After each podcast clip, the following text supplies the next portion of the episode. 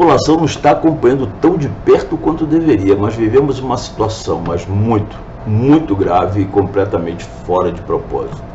O governo federal, Bolsonaro, está retirando 35 bilhões de reais, bilhões eu disse, ou seja, 22% do orçamento da saúde para o ano que vem. É o SUS que vai se enfraquecendo. Isso por si só representa um verdadeiro absurdo, quanto mais nesse momento de recrudescimento, de piora da pandemia do coronavírus. Na administração pública, o executivo elabora o orçamento prevendo receitas e despesas e, obrigatoriamente, o envia para análise e aprovação do legislativo. Em agosto, o Bolsonaro enviou uma peça orçamentária retirando verbas não só da saúde, mas também da educação cortando 18% do Ministério de Ciência e Tecnologia, 76% da cultura e, estranhamente, aumentando o orçamento para a defesa nacional, como se estivéssemos em guerra com alguém ou oferecendo mais verbas, inclusive, para o pagamento de dívidas bancárias. A oposição, consciente dessa gravidade, não votará esse orçamento este ano, mas sim vai procurar, através da votação da LDO, que a Lei de Diretrizes Orçamentárias, impedir que diminuam as verbas destinadas ao combate da Covid-19. Na Câmara Federal, a oposição apresentou dois projetos importantes. O projeto 4023, que aponta diretrizes sobre a distribuição da vacina, e o projeto 1463, que trata sobre a licença compulsória sobre a produção e distribuição de vacinas anti-Covid-19. É fundamental que tenhamos um plano nacional de imunização contra a Covid que garanta a vacinação de toda a população, como pretende, não pretende Bolsonaro. Em seu plano, ele se propõe apenas a vacinar metade de nossa população e o faz em quatro fases. É preciso entendermos que quanto mais pessoas nós vacinarmos, mais rápido nossa vida vai voltar ao normal e a economia se recuperar, naturalmente, restabelecendo desta forma uma quantidade expressiva de empregos, por mais que estivéssemos vivendo uma tremenda crise econômica desde 2014. O Bolsonaro sempre subestimou a pandemia. A chamada gripezinha, e mais recentemente chamou de maricas as pessoas que vêm se cuidando através do uso de álcool gel, realizando distanciamento social e usando máscaras facial. Tal postura se reflete neste momento em descaso com as 180 mil mortes e milhares de pessoas adoecidas que vivem, muitas delas, sob terríveis sequelas. Infelizmente, este é um governo de toscos e de escrachos.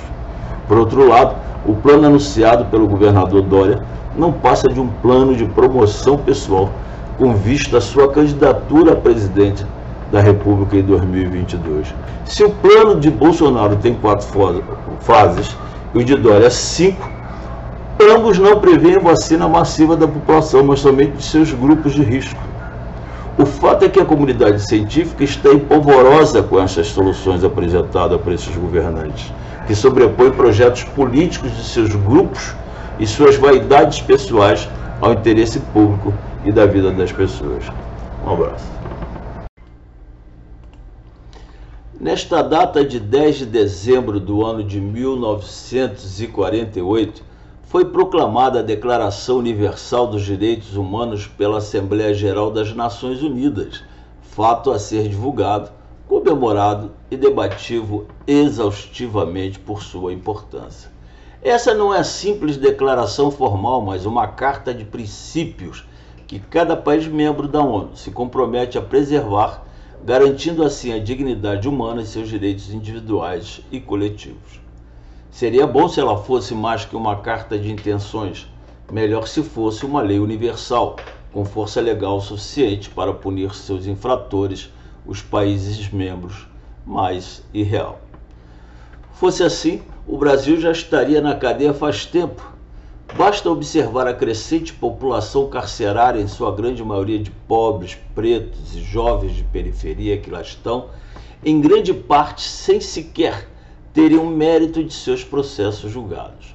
Não fosse por isso, as balas perdidas em geral em meio a esta população periférica, que tem ceifado dezenas de vidas, muitas inocentes, já seria motivo suficiente para a condenação de um país que mais escravizou e por mais tempo seres humanos.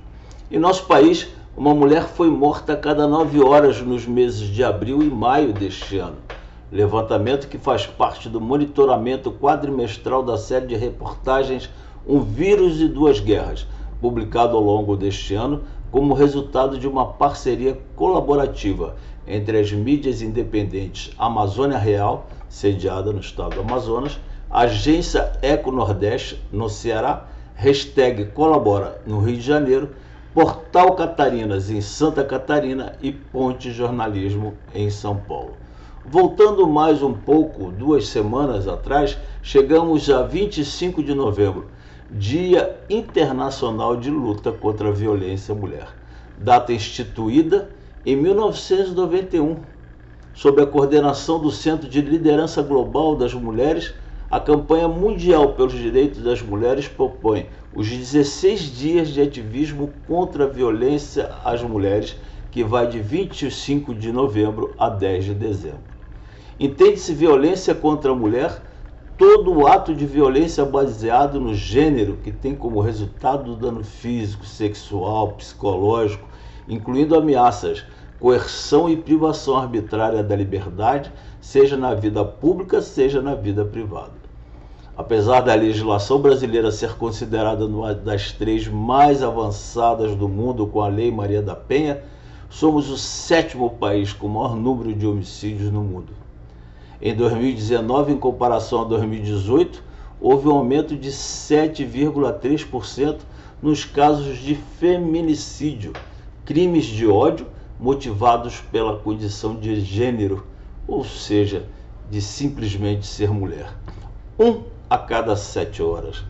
A data de 25 de novembro foi escolhida em memória das irmãs Mirabal, a Minerva, Maria Teresa e a Pátria. Sim, esse é o nome dela.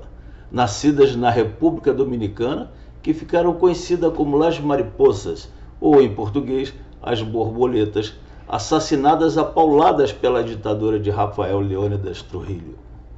Não deixe de assistir ao filme No Tempo das Borboletas, sobre a luta dessas irmãs na década de 60.